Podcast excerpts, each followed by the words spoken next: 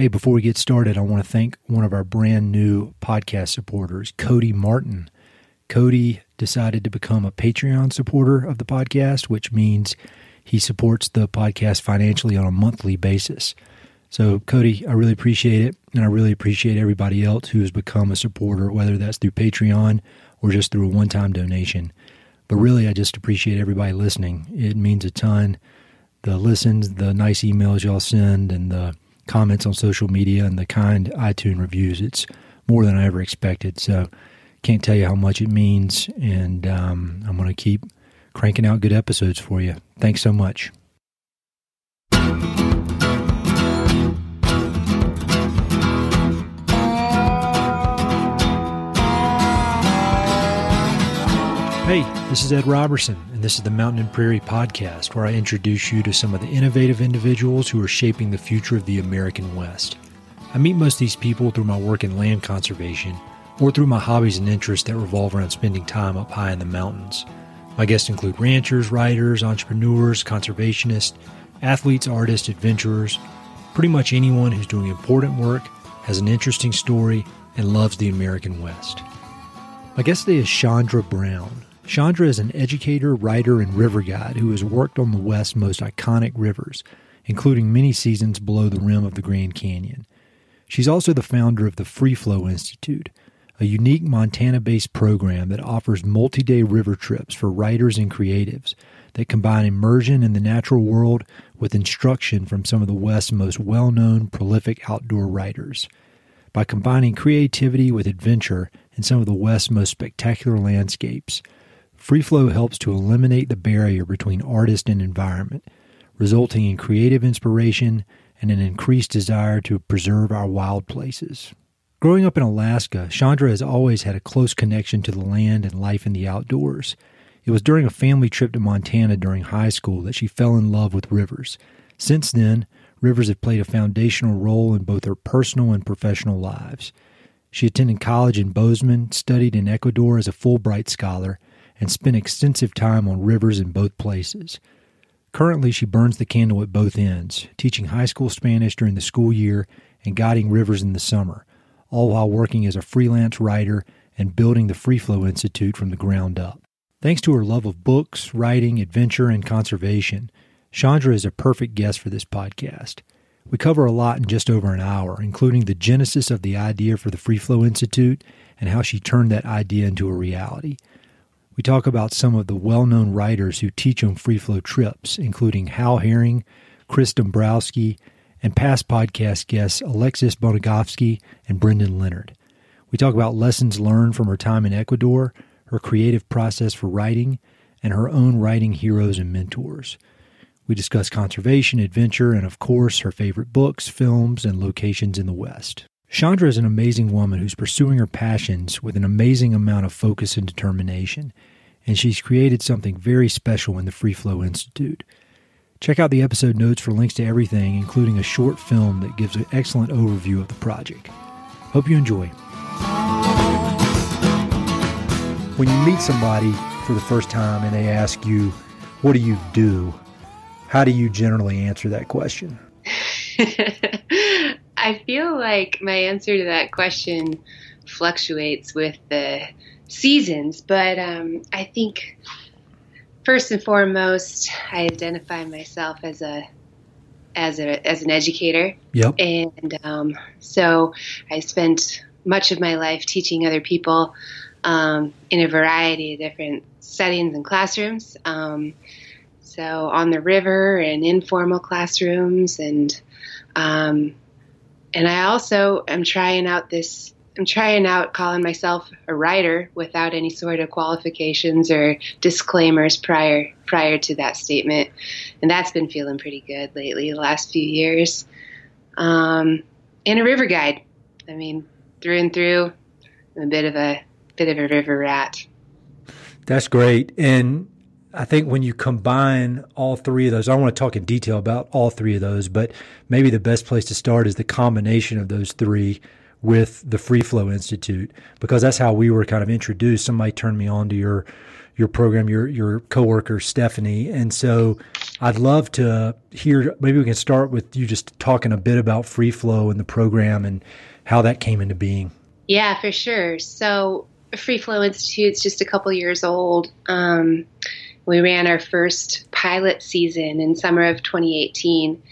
And the whole idea here came to me via a good friend who is now an advisor to the Free Flow Institute. But he came back after a week up at the Banff Filmmakers Festival or workshop, and he was like, Chandra, I've got this great idea, and I think this is a way to fuse sort of all of your professional affections into one project.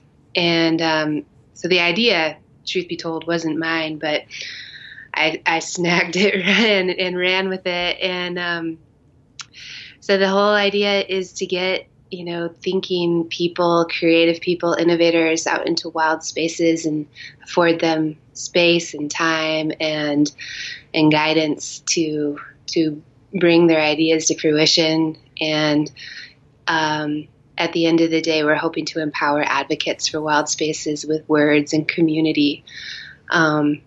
So right now, the Free Flow Institute, coming into its second season, is offering primarily multi-day river trips that are led by an amazing host of prolific and successful writers that sort of offer their guidance and their tutelage in such an amazing venue, you know, in any number of Western rivers.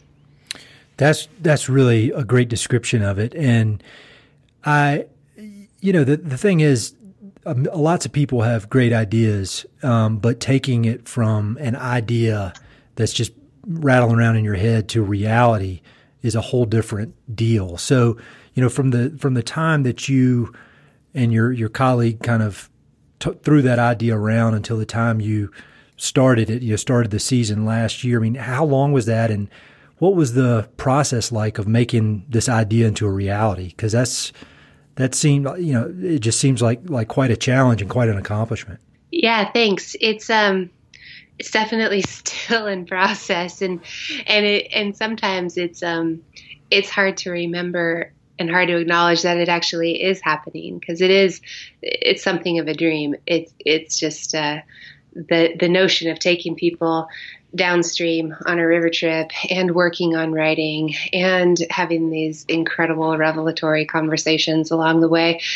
It's like, oh, we're doing that, you know.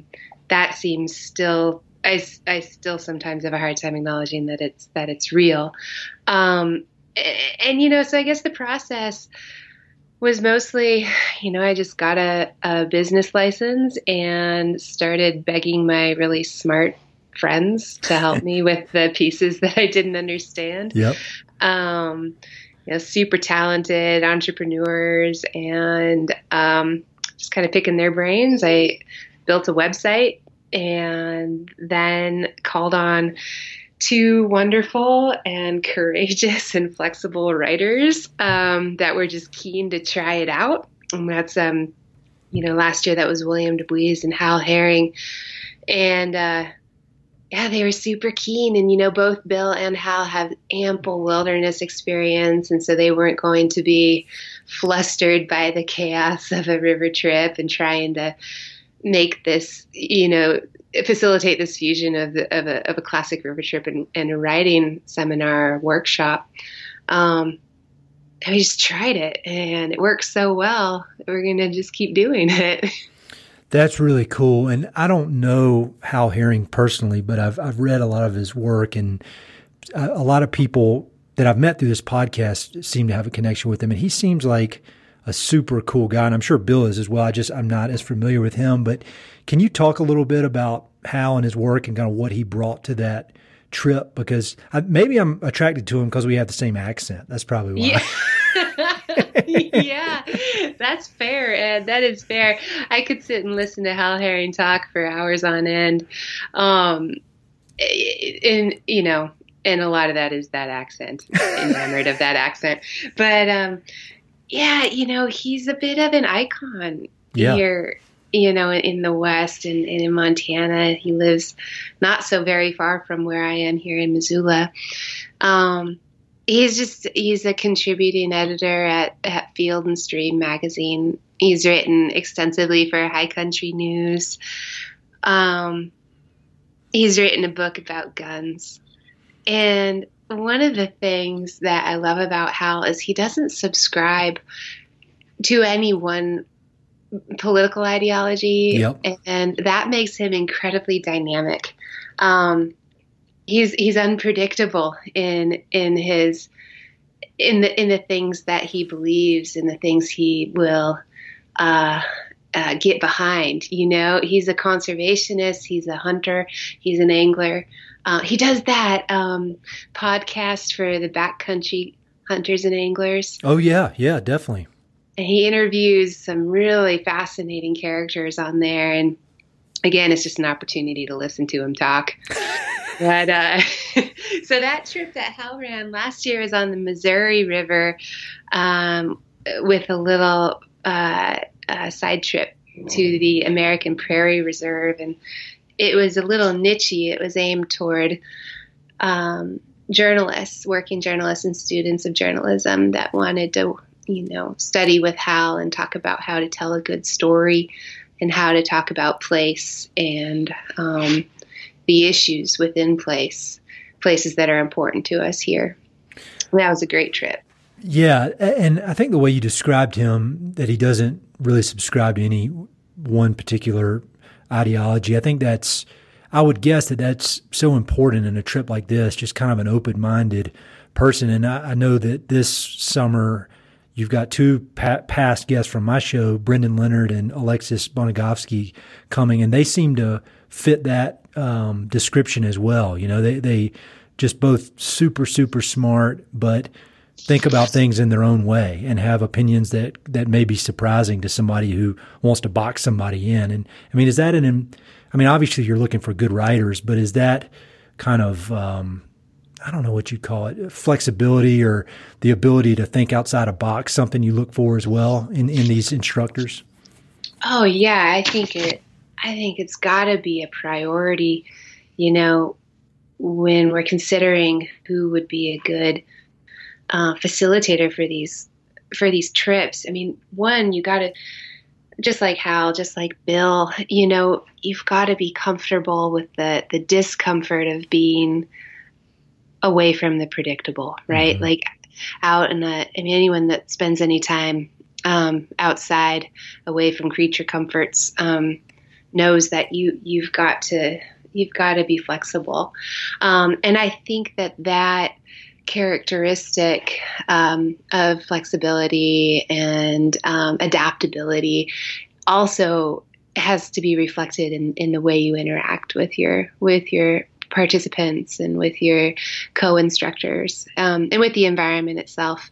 And then you take that a step further and, you know, someone like Hal or Brendan or Alexis, I have actually yet to meet Brendan or Alexis, but just through the, you know, reading their work and their conversations, you can't be too attached to any one outcome or any one ideology. And I think that's something you learn in working with people within an educational setting too. Is as soon as you start erecting these walls that are the constructs meant to protect your perceptions, your beliefs, your ideologies, you kill your curiosity, and then you in turn kill curiosity of your students. Yeah, that makes sense. And I would guess, correct me if I'm wrong, but in my experience on some of these wilderness trips, like I did a semester in NOLS during college, and then I've done a few different, you know, longer climbing trips around, and it being out there in the wilderness and having this shared goal and having to kind of watch out for each other, it seems to break down a lot of maybe barriers that in the real world would cause trouble, like political opinions or things like that. Because I've been on climbing trips before, and my tent mate has been people that have kind of extreme right-wing views, which is not really how I align, but we're able to get past that because every day we have to get on a rope together and look out for each other. And so I would guess that being able to knock down those barriers helps with the creative process as well. Is that, am I anywhere near the truth there? Oh, I think you're spot on. Yeah, absolutely. I mean, that's one of the beauties of, I mean, whether you're climbing, whether, you know, you're backpacking, you know, and whether you're on a river trip, it's like that outdoor experience, that removal from modernity, the removal from the familiar is the great equalizer. Mm-hmm. You know, it's like we are, and I work in the summertime, I work these 14, 15 day river trips in the Grand Canyon. And I just am always amazed at how hard we might try to maintain our sort of external, like our shells, right? These constructs of ourselves, our perceptions of ourselves.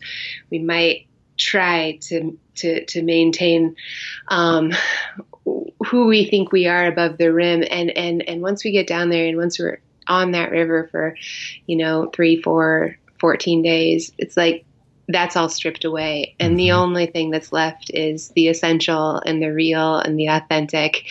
And so, yeah, I think then, it, you know, along those same lines, it's not just reductionist in nature. It's also you're in removing those layers, and revealing the authentic self beneath those layers. You're also opening up a whole world of creativity and freedom that was maybe just lying dormant before. Yeah, I'm such a huge fan of outdoor education or just outdoor experiences. Actually, in my podcast with Brendan, he told me about a book called The Nature Fix by Florence Williams. I think that's her name. And I'd never even heard of it. And he actually let me borrow his copy. And it's all about the many benefits, you know, health benefits, psychological benefits, everything that comes from spending time in the outdoors. And it was stuff that I kind of had a gut feeling that I knew, but I never had any proof that, that like scientific proof that I was right. But that book was unbelievable for just showing all the reasons that nature is so good for us. But most of that was from an individual standpoint. And when you throw in the whole teamwork standpoint and group dynamics, it's a whole different deal. So yeah, I could talk about that all day, but you keep dropping all these kind of tidbits that make me very interested in your background. So I want to go ahead and talk about you. And I know a little bit, but like the Grand Canyon and that kind of thing. So where did you grow up? I grew up in Alaska, in the Matanuska Valley, just north of Anchorage. Okay. And so how did you end up there? Had your family been there for a while, or did they move there? How did they end up in Alaska? Yeah, my parents are both from Arizona, and back in the early 70s, my dad was working for the U.S. Geological Survey, and he was doing ice surveys up in Barrow, above the Arctic Circle. And so he and my mom moved up there, and they built a house near the Matanuska River in, I think, 1972. And then he's going to be up there forever. My mom has since moved away. But she, yeah, you know, and I think she was pretty glad to leave Alaska after 30 years up there. But my dad's still there. And he built the house that I grew up in. Oh, wow. Mm-hmm. So growing up there, I mean, when you look at your life now, that's so deeply connected to the outdoors and creativity, I mean, are there any experiences you look back on and think, oh, that kind of laid the groundwork for what I'm doing today? Or was it just kind of a constant stream of experiences your whole life? I think that an Alaskan childhood is just so unique and so different. You know, I'm so grateful for my parents' decision to have their family there, to start their family there. You know, my brother and I just had so much freedom. We grew up on 10 acres that were surrounded by more wilderness, you know, in all kinds of directions. And we didn't have nearby neighbors. And so my brother and I would you know, we'd spend a lot of time outside doing things like building forts and going on these expeditions, you know, these little adventures. We'd be gone for hours at a time looking for bugs, looking for, you know, critters in the woods. So I think that freedom was just really unique, and we were encouraged to take a lot of risks. Not all of them calculated or supervised. And, you know, and I just remember, you know, my dad just encouraging us to go out and work with his tools and drive the tractor around and sort of learn through our mistakes. And some of them were, you know, admittedly pretty painful, but, yeah, I also remember, the darkness, in the wintertime, and my dad had these kerosene lamps and a generator, and, you know, our power would go out often when we were young. And I just remember that darkness sort of creating something of a cocoon. Sure. And, you know, and in that cocoon, we did our things, you know, as a little family of four. And I think those explorations and the time on the water, you know, my family wasn't into anything, you know, nothing adrenaline laced. That we didn't grow up really, you know, downhill skiing. I didn't learn to downhill ski until I went to college. But we grew up on the ocean fishing for halibut, and on the banks of the rivers fishing for salmon. Grew up playing hockey, and my mom had this beautiful vegetable garden that was huge, and it, you know, conveniently the size of a hockey rink. So in the wintertime, it would turn into a hockey rink. And, you know, I have nothing but affection for my childhood in Alaska. And so when did rivers enter your life? Because obviously it's such a huge part now. Was that later on, or was it up there in Alaska? When did that kind of get into your blood and become such a focus? Yeah. So, you know, we spent a lot of time on these big silty salmon rivers in Alaska, and their tributaries, you know, their Clearwater tributaries. And mostly what we were doing was fishing, a little bit of canoeing. And you know, we spent a lot of time, like I said, on the ocean. And I really think that the first time I ever went like whitewater rafting was in Montana on a family trip.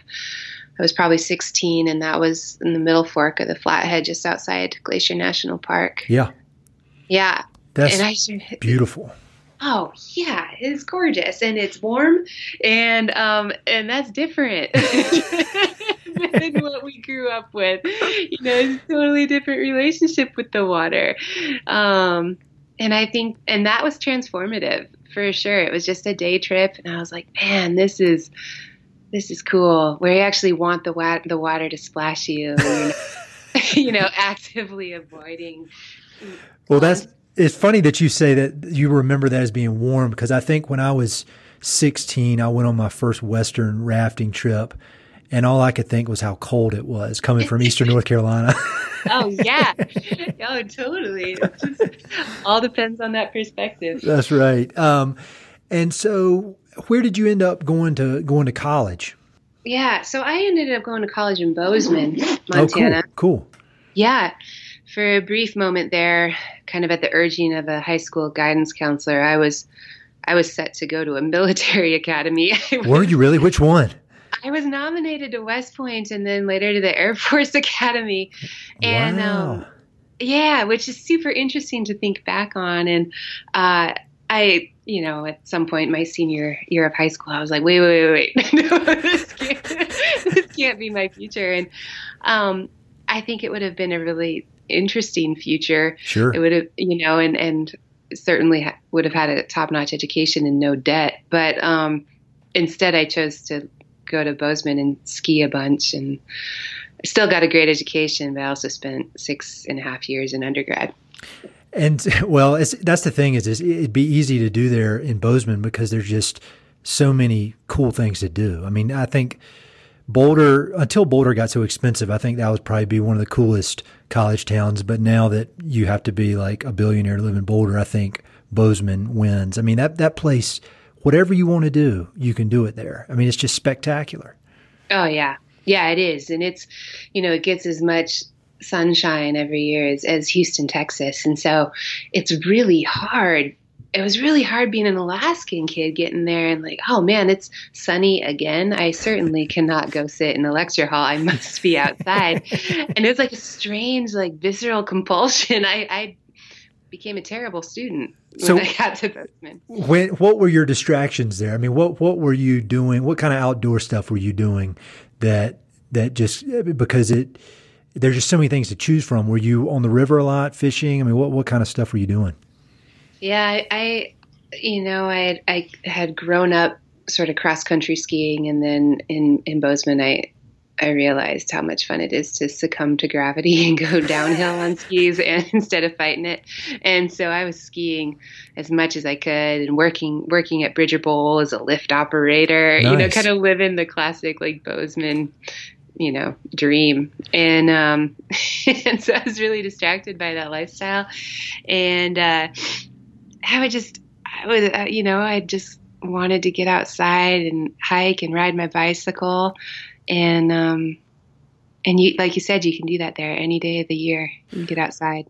Well, you obviously, you know, laid a good foundation there, because then you went on to get a Fulbright, correct? Yeah. So how did that come about? Because that's big time, Fulbright. Yeah, I feel really, really lucky. That was a cool year.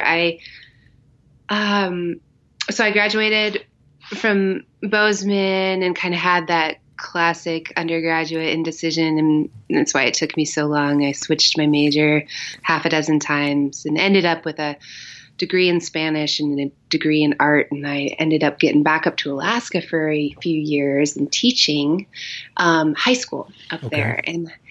And I've never really been able to spend more than a few years doing the same thing, and I started to get itchy feet, so I was like, well, I'd really like to go to Ecuador and spend some time on those rivers and collect some stories. And so I applied for a Fulbright, and they gave it to me. And so I left that teaching job and went down to Ecuador and lived in a town called Latacunga, which is a couple hours south of the capital, Quito, mm-hmm. way up high in the Andes. Kind of explored volcanoes, and then explored jungle rivers, and gosh, I just I owe so much to that experience. Yeah. So what did you get out of that? Because my wife and I lived in Costa Rica for a year right after we got married, and I'd never really been anywhere or spent any significant time internationally anywhere. I'd been on some trips like in the mountains in different countries, but it was not like a cultural experience. And I was 31 when we lived in Costa Rica for a year, and it dramatically changed my perspective on things. I mean, I call that one of the most formative experiences of my life. And so how were you different when you left Ecuador than you were when you got there?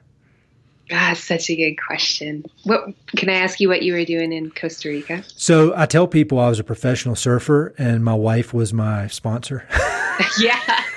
She got a job with her whole career has been in international development, and she got a job down there, and it was 2009, and it was when the real estate market had crashed, and she had always wanted to live internationally but thought it wouldn't work with my career, and so with the economy in the toilet, and luckily I had gotten a scholarship to grad school, so I didn't have any debt. We were like, man, let's do it. Let's go. Why not? So we spent a year down there, and I did a lot of volunteer work, but mostly surfing, which was awesome.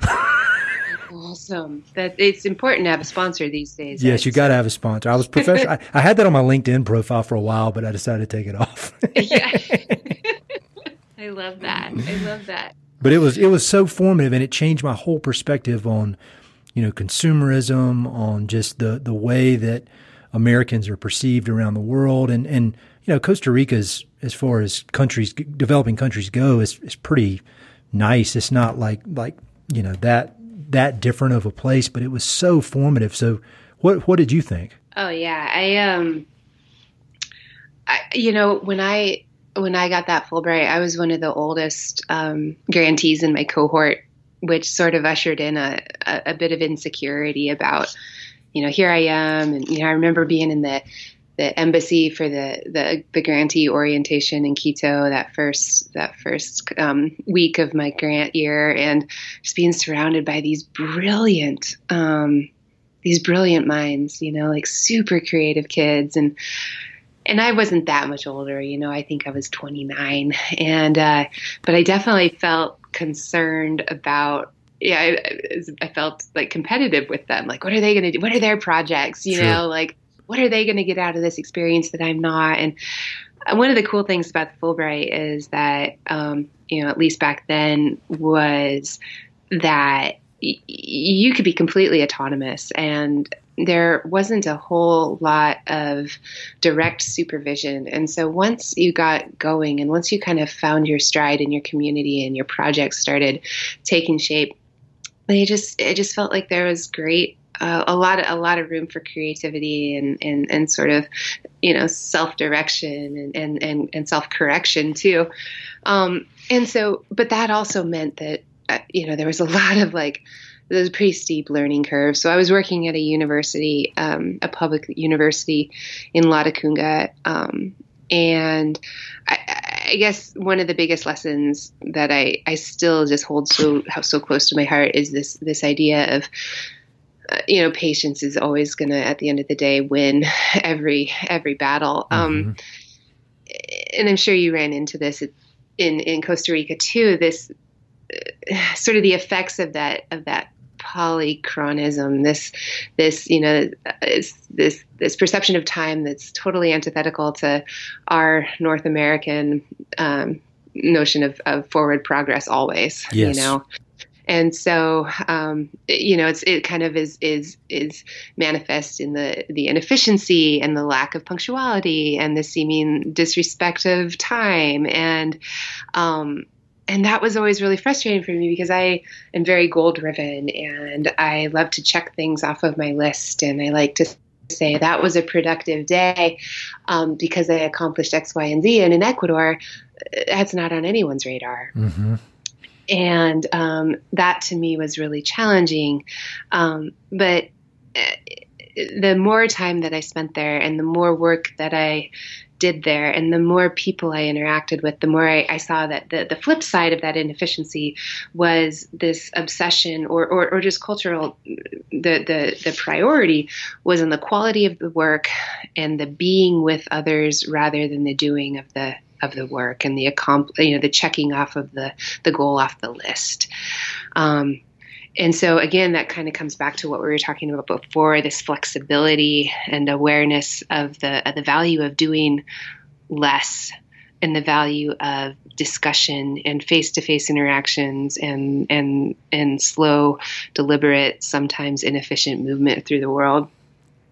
And that's funny you say that because I feel like I learned that exact same thing in my experience there. And I hadn't really ever thought about it in those exact terms, but I definitely walked away with that. I mean, I was coming out of an MBA, you know, where that's as American as you can get as far as, you know, cranking through stuff, efficiency, you know, the whole, all about the bottom line. And then you go there and it's so refreshing. This is kind of a generalization, but when you looked at the average citizen down there and compared them to average American citizen, did they seem happier or do they seem more or less content than Americans? Because in my experience at Costa Rica, they seemed so much more content, especially the children, because I did a lot of volunteer work with kids, and they just all seemed so much happier than American kids, even though they had just a fraction of the wealth.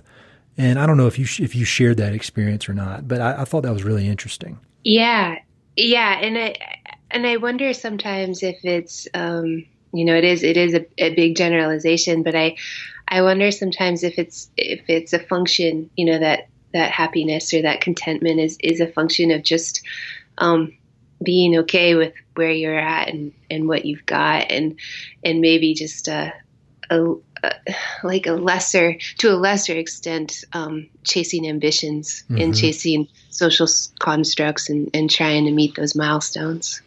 Yeah, it's a fine line between the ambition and what the happiness aspect. That's interesting. I could talk to you about that stuff all day because that was such a. Had you traveled much internationally before you did that? The Fulbright. Yeah. Not as. I had lived in Spain for a while in my undergrad on an exchange, and I had traveled to Central America and Mexico, but that was the farthest south I'd ever been.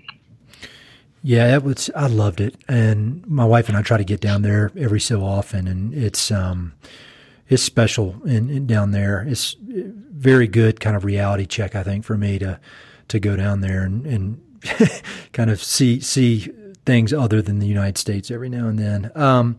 So when did writing become such a focus in your life? I feel like I've always been something of a writer, or at least I've always done it, with or without that label of writer. Sure. So I guess, it was mostly a hobby and then a dream, when you think about the thing you'd most want to do if you could do anything. I'd always dream about having adventures and writing about them. And I suppose that when I was thinking about graduate school, I was really thinking about storytelling, but with an eye toward ethnography, and I was really interested in the anthropology of environments. Mm-hmm. So I was looking at graduate school, but with the intention of doing a lot of writing and hopefully, getting into that environmental anthropology realm. I ended up bowing out of that PhD track with the environmental anthropology focus and just sort of stopping after a master's degree in environmental writing. Got it. And what caused you to make that decision? 'Cause a PhD is such an endurance test. And why did you decide to go after, to take a break from that or step away from that? Yeah, that was a really hard decision to make. And I think, I feel like so much of it had to do with, timing. I was just really ready to stop moving around so much. Sure. And be the place I ended up in. I went to graduate school in Missoula after being out of Montana for a really long time. And I got back to Missoula, and maybe the first time in my life, I just felt an incredible urge to stop mm-hmm. and stay. The two programs that I was looking at for this PhD were, one was in Providence, Rhode Island, the other one was Palo Alto, California. And I just felt that I was at a place in my life where I wasn't willing to trade the place for the study. And so I stayed. Good for you. And Missoula is, that is one of the coolest places around, as you well know. And I think that takes guts to make a stand like that on when you've got different opportunities. That can be a hard choice to make. And so how long have you been in Missoula now? Yeah, it's crazy. 4 years. Oh, wow. I moved here in 2014. Oh, wow. So 5 years almost now. And so you're also a teacher. You've got so much going on, and it's also cool. So can you talk about teaching? Yeah, for sure. Teaching's kind of been the staple for me. It's been a really nice balance, sort of a counterpoint to the dirtbag guiding lifestyle. I've taught Spanish at the high school level, and then adjunct work at the university as well. And so that's been such a source of stability and inspiration for me ever since about 2007 off and on. And so has it generally the kind of the flow of things been teach during the school year and then guide during the summers? Has that generally been how it's worked, how it has worked? Totally. And yeah. When did you start guiding in the Grand Canyon? This will be my fourth season in the Grand Canyon coming up. Wow. So when I was in high school, my dad and I did a rafting trip down the Grand Canyon with Western River Expeditions. Yeah. And that was my first time going anywhere west of the Mississippi. And I mean, that was one of the coolest trips I've ever been on. And I think it's what planted the seed for really my whole career. Cool. Can you just talk a little bit about your connection to the Grand Canyon? Because several of my podcast guests just go, that they talk about the Grand Canyon as being the most important place in their lives. Like I've had Pete McBride on, his whole career is basically based around the Grand Canyon. And then the author Hampton Sides, he said that's his favorite place in the American West. I think Brendan Leonard said it's his favorite place. What does it mean to you? Yeah, I mean, it's an easy place to claim as your favorite. That's for certain.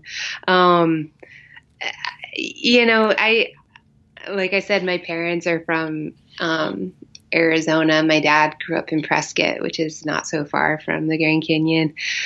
I remember there going there as a kid and visiting and just being completely baffled by that place, and then learning later on that you can float down that river in rafts, and just feeling really kind of just intrigued, of course, as most humans are, by the Grand Canyon.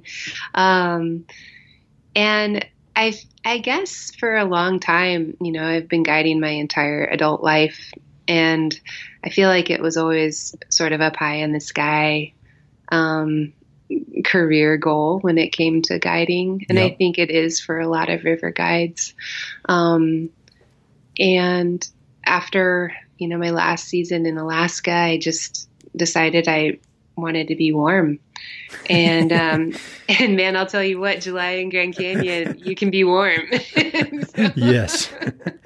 That's great. So, I think guiding obviously is just this dream job, but the reality is it's extremely hard work. And on top of just the physical nature of it, you're dealing with clients and there are all these different personalities.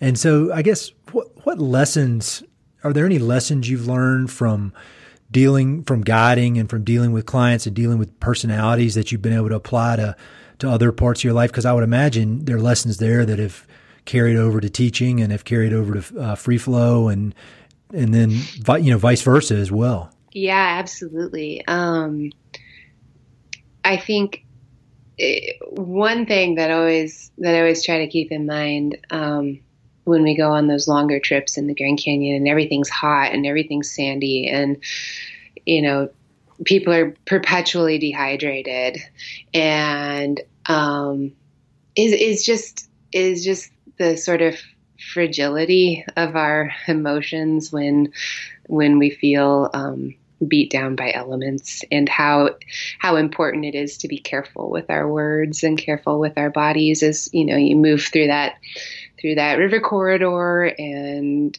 through that like prickly and pretty, spicy landscape. Mm-hmm. But also to really protect the integrity of the group by being careful with, your words and your actions. Yeah, that is the deal. That's what I learned on NOLS. They always talked about expedition behavior, and my course, we were out there for 3 months, and it was 9 guys between the age of 18 and like 22. So just very, very full of testosterone. And, there was, there were a few breaking points along the way, but all good lessons learned. So thinking about, I want talking more about writing and, your personal experience writing, and then all the time you've spent with both, well-known writers and then aspiring writers and people that love to write. When you, I'm always very interested in just kind of the creative process and how that works. And when you look at all these writers, whether they're well known or not, but just kind of prolific writers and people who writing is a big part of their life, would you say that the secret is more innate inborn talent, or is it hard work?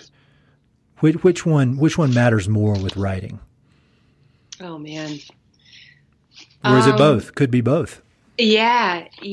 Well, I mean, no doubt that talent is that's a bonus if you're trying to be a writer and you're good at it. Yeah. I think, that's great. And so there is tremendous talent in the community of writers that I've been, so fortunate and to work within and operate within. And it's marvelous, and it's hard. Sometimes I'm just amazed at the ideas that these people are able to put down on paper. But then I think with any sort of work, with any sort of, prolonged endeavor, the talent has to be coupled with tenacity and discipline and dedication. And so, I would be hard pressed to name one writer that I'm acquainted with who's not fiercely dedicated to their craft. Yeah. And that's one of the things, the common themes that comes up with any writers is that discipline. And I think Brendan is one of the guys that really has made a point of making sure everybody understands that it's, it is hard work and it is discipline. And that book he wrote called Make It Till You Make It. I don't know if you've read that, but it's, 40 myths and truths about creativity. And I love that book just because he makes it clear, like, you just got to do it. You can have all the talent in the world, but if you're not doing it consistently, it's not going to go anywhere, which I think is kind of refreshing, that you can work, you got to have talent, but you also need to work hard. You can control the work. You can't control inborn talent. That's right. And I feel like, as with any skill set, as long as you have that drive to develop, your abilities, you can start with the tiniest spark of innate talent, I feel. And maybe talent in this case is synonymous with just desire. Mm-hmm. And then if you put your time in and you work hard, I would imagine it's just like learning anything else, a sport, a discipline. It just takes persistence. So with your personal writing, when you sit down to write, do you have any routines you go through or any specific way you go about it, or like a specific time of day or a specific amount of time you sit down and commit to writing? Or what does it look like when you sit down to write? Because whenever I sit down to write, all of a sudden I have about 100 different things that I need to be doing, like cleaning the house or, mowing the grass or something. I can come up with any excuse not to just sit there. And so What does it look like for you? Oh yeah. That's spot on, Ed. It's just the first and foremost, it's mitigation of the urge to do dishes. I hate doing dishes, but all of a sudden, man, those dishes have got to get washed. Or sweeping all the ghost dogs out of the corner, they've been there for weeks. They can sit there a little bit longer. I think the accumulation of dog fur, but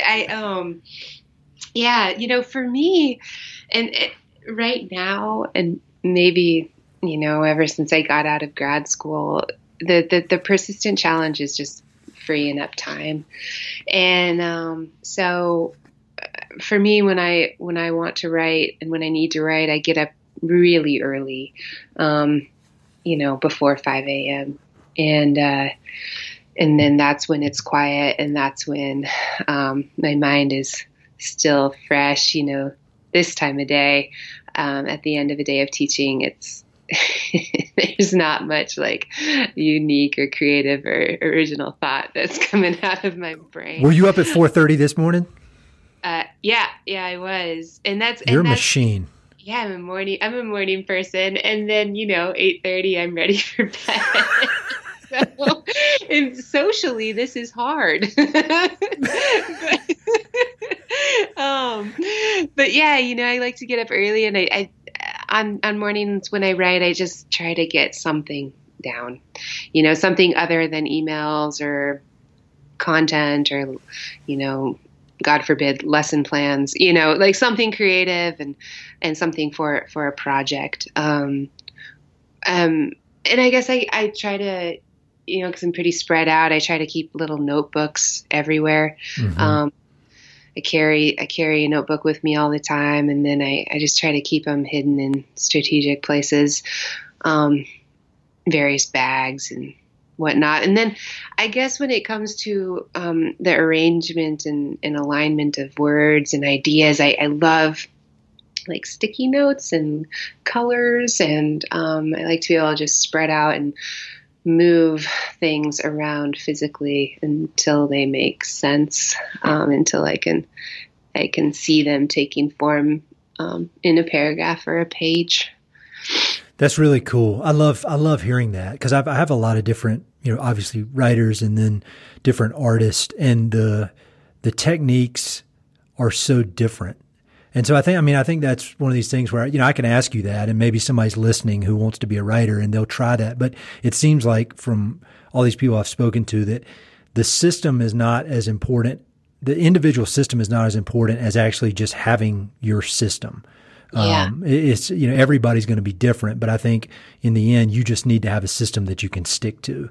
It seems to be the commonality so far. Absolutely. Yeah. And and that question that you just asked me is one of my favorite questions to ask anyone who excels at what they do. You know, what does your day to day look like? Like walk me through your morning, you know, let me know about your systems, because that's so revealing of, you know, the structure of a life that leads to, you know, good work. Yeah, I completely agree. There's some book, I haven't read it, but somebody told me to read it, called like Morning Routines, I think. And it goes through, it follows several different, lists out several different creatives and goes through kind of what they do in the morning. I'll put a link to it on the website, but I need to read that because I'm so interested in that. And speaking of you asking people about their routines and reading and authors, who do you look up to in the literary world? I mean, you could either know them or it could be somebody who died 100 years ago, but you love their work. Do you have any kind of mentors or heroes in the literary world? Oh man, so many, you know, so many. One of my heroes, you know, that I'm super lucky that I get to live just a couple towns away from him, is of course, David James Duncan. Mm-hmm.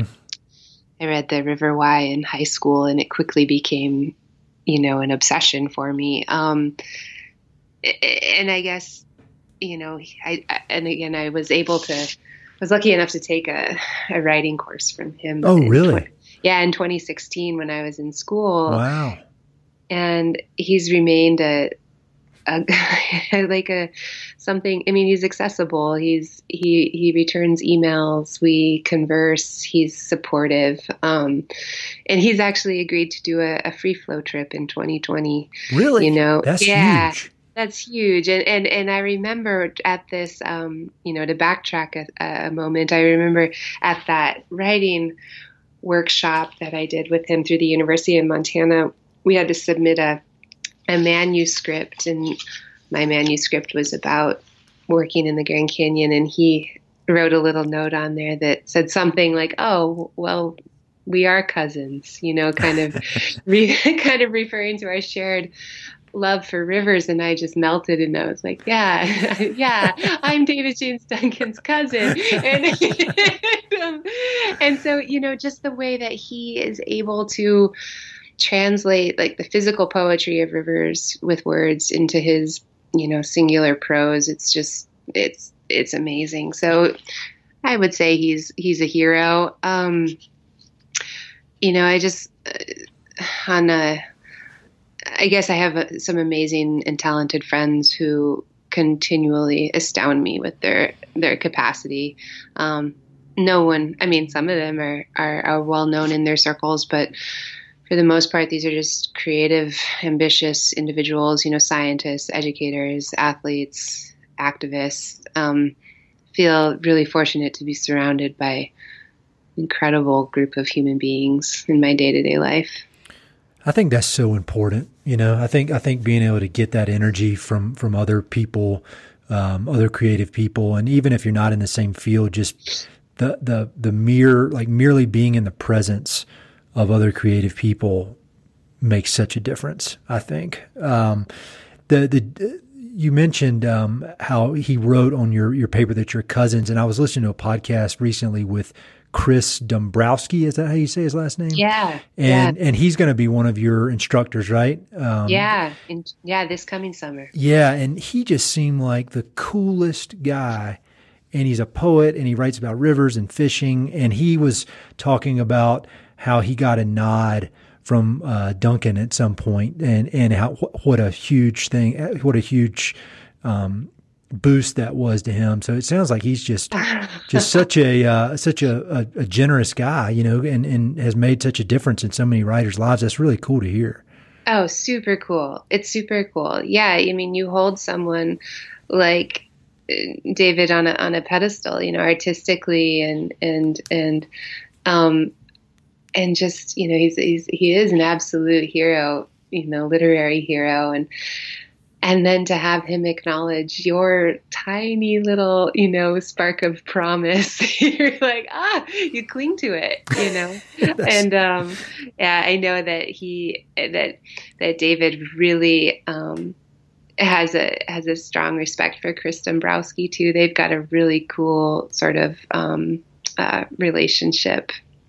I wanted to read his book, the Body of Water book, and after hearing him talk, because he just seemed like such a cool guy, but I went to Amazon and it was sold out because he was on Stephen Ranella's podcast, and so I'm sure he got quite the boost in Amazon sales. But as soon as that thing's back in stock, I'm going to read it because it sounds really awesome. Yeah, it's a beautiful book. Because like you said, he's a poet, and he's taken this, you know, this topic, which is which could be a little too nichey, you know, mm-hmm. like fishing for bonefish in the Bahamas. And he's made it into something incredibly readable and incredibly appealing. It's a beautiful book. I will check it out. My list just gets longer and longer after talking to folks like you. There's just so many good books out there. So at the beginning, I want to circle back to one thing you said as part of the Free Flow, mission, you know, trying to connect people to nature and that conservation ethic. And this is probably a hard question, but when you think about, you know, all the time you've spent on rivers around the world, really, but when you think about the West and you think about conservation, you know, is there a specific issue that comes to your mind, something you've seen that is of concern, you know, a big conservation concern that you think may be could be a problem in the future, something that needs to be addressed? Yeah, absolutely. And I think, you know, a lot of my work has been pretty river centric and actually pretty focused on dams. And, you know, that's a big it's a big point of interest for me. I really like to look into, you know, our, not just here in this country, but globally, like what compels us to continue building dams? What compels us to dismantle old dams? What do dams mean for like the nostalgia of a culture, mm-hmm. you know?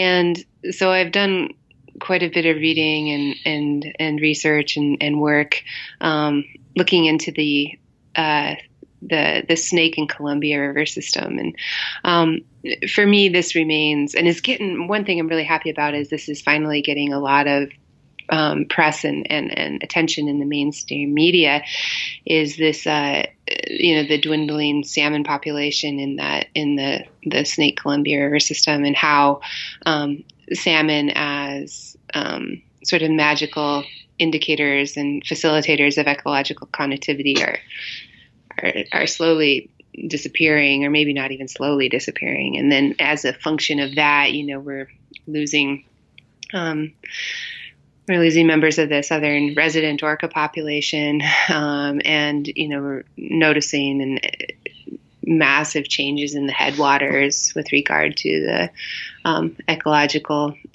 functioning in these mountain tributaries. And so, you know, to kind of zoom out, I think that to me, this habitat fragmentation and ecosystem fragmentation, whether it's riverine or terrestrial, you know, that seems to me to be, if we could put a label on sort of an umbrella issue that seems to worry me the most, I think it would be that. Yeah, that makes sense. I deal a lot with water and water rights and in my job. And it is unbelievably complex. And the more I learn, the more I realize I don't know anything. What are there any books on that subject or even articles or web resources that stick out in your head? If somebody wanted to learn more, they could go and check that out. Yeah. Specifically on the snake in Columbia. Yeah.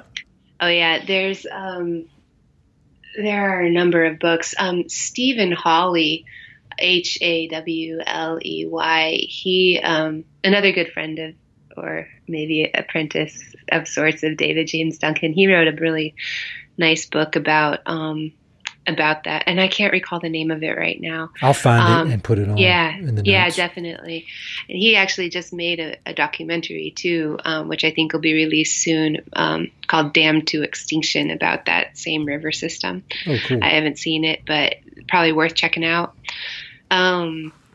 There's a book called A River Lost, and I can't recall the author of that book, but I'm sure you could find that too. And that's sort of a historical look at the dams in that river system and sort of their, you know, why they're there and why they're still there, and what they mean, you know, to the future health of the system. And for the populations, the human populations in that area too. Yeah, I mentioned my wife doing international development work, and that was a lot of what she would do. And I think like in Brazil and places like that, where these companies would come in and start building dams, and they would just clear out these populations of people, generally extremely, extremely poor people, and flood towns. Yeah, and so it's not just. In other, you know, in a lot of developing countries, it's an environmental issue, but it's also a human rights issue, which a lot of people don't understand. Oh, yeah, totally.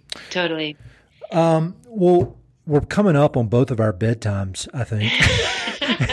and I can't believe I just looked at the timer. We've been talking for 59 minutes, so wow. Which is wild. So I've got some kind of quick questions that I like to run through with everybody. And so can we go through those? Do you have time to go through those real quick? Absolutely. Awesome. So thinking about all the books you've read, you've obviously very, very well read. Are there any books that stick out in your head as your favorite books about the American West? Yeah. Oh man. Yeah, for sure. So many, but, I guess, you know, I'm biased toward this, that John McPhee book called Coming into the Country, about his explorations in Alaska in the 70s. Mm-hmm. That's a good one. That's a great one. And I would guess from your perspective too, just anything McPhee is just such a good thing to read as far as instruction on how to write. Yeah. He's the master. Oh, yeah.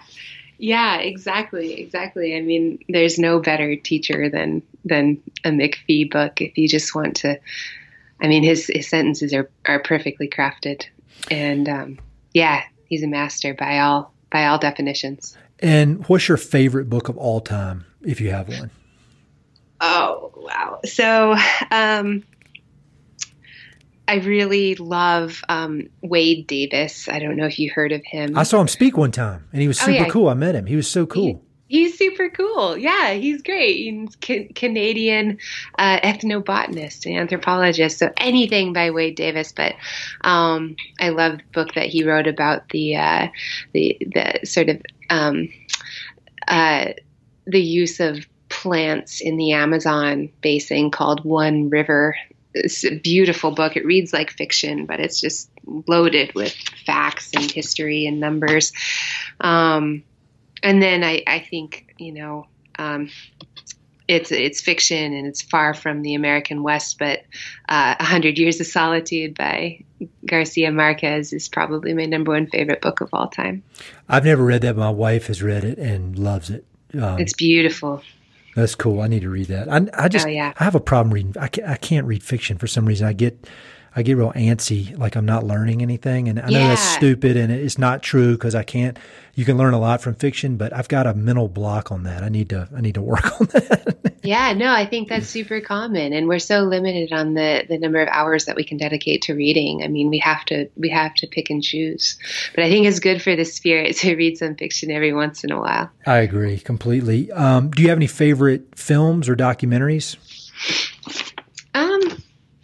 I guess kind of an oldie but a goodie is that film Baraka that came out a number of years ago. It's just an amalgamation of images from across the world. And then one, coming back to Hal Herring, that film that he was in, that David Byers produced a couple years ago about the Malheur and the Bundy debacle called No Man's Land. I just would love to put a little plug in for that film. If people haven't seen it, it's fantastic, super unique perspective. I have not seen that, so I'm going to look that up and I'll put links to it. You've obviously got an extremely full life from 4:30 in the morning until bedtime every day. But other than rivers and writing and all the great stuff you do, are there any hobbies? Other hobbies you have? Is there anything kind of weird or interesting that you would do that might be surprising for the listeners? Like I learned how to knit one time and I still do it sometimes. Oh, that's a super useful hobby. Yeah. Well, I kind of do it like frantically and just I guess they're supposed to be scarves, but it's really just something to keep me busy if I have to sit still. So I wouldn't say I'm talented, but I can do it. A cure for the idle hand. Yes. Yeah. No, that's great. I suppose, skiing, kayaking, and playing with my canine friend, Arlo. And then I guess, surprising, I just love live music. I don't know if that's surprising, but I spend far too many dollars annually on flying around the country to see shows. Who's your favorite? Who do you go see a lot? Oh, I hope this doesn't plunge me into a pigeonhole, but I just love, you'll understand and appreciate this, I imagine. I just love Widespread Panic. Oh yeah. That was the soundtrack of high school and college for me. Yeah. They've got staying power too. I mean, they're, it's unbelievable the career they've had. It is amazing. They're the modern day Grateful Dead. Oh, totally. Them and Fish. I mean, they're a little different than Fish. I mean, they're a lot different from Fish, but I feel like Fish and Widespread it's unbelievable what the careers they've been able to have. Whether you like the music or not, you got to respect their careers. I mean, it's amazing. Absolutely. Yeah. So when you think about all these outdoor experiences you have had, is there one that comes to mind that you would say is the most powerful outdoor experience you've ever had? And it could be, that could mean scary, funny, memorable. Is there one that sticks out in your mind? There are so many. Lots of memories on from our boat in Alaska, like fishing for halibut, and then there was one time when I was really young, and I was like, "Gosh, this has got to be a 350-pound halibut." And we get it up it takes us about an hour to reel the thing in, and we get it up to the swim platform of the boat. We got a little 28-foot bayliner, and it's just a little tiny halibut face, and my dad's like, "Oh, that's not right." And then we reel it in a little bit farther, and there's a damn sea lion that has attached itself to the lower half of that halibut. It's maybe a 15-pound halibut. And, and so then we've got a big old sea lion on our swim deck of this boat. And I just remember that as being one of the craziest, moments. And my dad's like firing off his 44 and my mom's screaming and there's water coming over the back of the boat. And, I don't, you know, and I just remember kind of letting go of the fishing pole and being like, I don't know what happens now, but something's got to change. And eventually that sea lion swam away and he won. He got the halibut. Yeah, well, he deserved it. That's a tough sea lion. Holy, that's crazy. That is really crazy. Yeah, weird stuff like that. I mean, that's what you get growing up in Alaska. You get weird experiences like that. And so it's hard to pinpoint, you know, and identify one super powerful moment. You know, there's all those sunsets in Grand Canyon too, you know, and moonrises in Grand Canyon that somehow just amplify memories and somehow serve to connect you to, you know, the self that you are below the rim and everything that happens above it. And I think those are pretty powerful moments too. Definitely. And that leads me to my next question, which you may have just answered. Your favorite location in the West, is it the Grand Canyon? Again, I don't know if I could choose one place. I couldn't pick one. I ask the question every time and I don't have an answer. So yeah, it's hard. It's way too hard to pick one. It's hard. And, you know, and I would say, right now I'm really fond of where I live.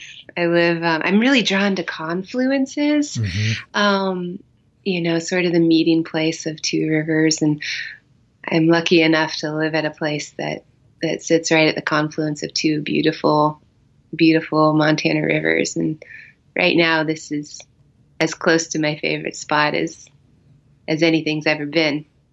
That's a good feeling. You're in the right spot. Definitely better than Providence, Rhode Island. I mean, nothing against Providence, Rhode Island, but it's not Missoula. It's not Missoula. When you think about, this is a hard question, but think about the best advice you've ever received. Does anything come to mind? Yeah, I think there's one piece of advice that I always just, anyone who knows me has probably heard it a dozen times, just because I don't actually know who told this to me first.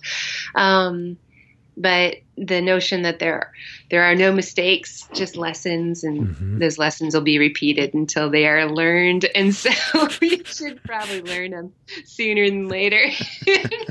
I like that. I'd heard the first part, but never the part that they're going to continue. I think that's very true. That's great. Yeah. So next to the last question, if you could make a request of the people that listen to this podcast, and it's people that love the American West, whether through sports or conservation or art, if you could offer words of wisdom or ask them to do something, is there anything that comes to mind? Yeah, I'd say, I think this, I try to remind myself of this, you know, daily. I think listen more, listen harder, and, you know, leave space for curiosity, you know, and that involves often withholding judgment and withholding, you know, what you, or at least keeping at bay what you think is your truth until you've listened to other people's truths. And so I think, that notion of cultivating and encouraging curiosity in yourself and in your community, I think that's super important right now. Yeah, now more than ever. I mean, I think it's always been important, but at this point in history, I think everybody should heed that advice. That's great. So how can people find out more about you, more about Freeflow, social media, websites, all that kind of stuff? Yeah, for sure. So Freeflow, www.freeflowinstitute.com, pretty easy. And we've got an Instagram and a Facebook. And I don't have an Instagram or a Twitter or anything, but a lot of my work is up and published on the internet. And I'll try to maybe update the Freeflow site with anything new that comes along. Great. Well, this was so fun. I'm so glad we got introduced. I mean, it's just what you're doing is so perfect for what I'm interested in on this podcast and what everybody that listens to it is. So I really appreciate you taking the time and realize I'm not some creepy dude sending you emails on the internet. I never thought that, Ed, and it's been an absolute pleasure. Thanks so much for taking an interest.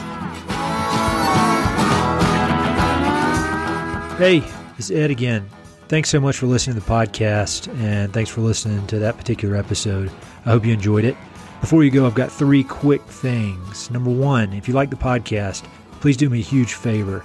Either pass it along to a friend who may be interested, share it on your social media, and or go to iTunes and give it a 5-star review. All those things would mean a lot to me, and they would really help to spread the word about the podcast.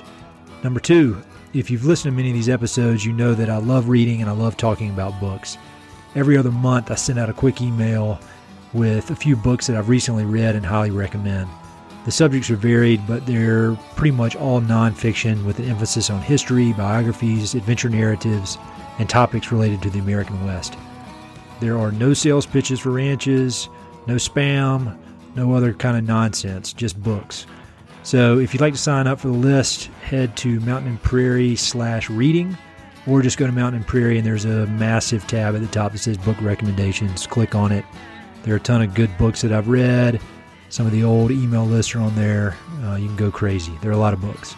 And finally, if you know anyone I should interview for the podcast, please don't hesitate to reach out and let me know. All my contact info is at mountainandprairie.com, and I'm on all the social media stuff, Facebook, Twitter, Instagram, blah, blah, blah. So feel free to reach out. I'd love to have some recommendations and suggestions of interesting people I should meet. All right, that's it. Thanks for listening. Talk to you soon.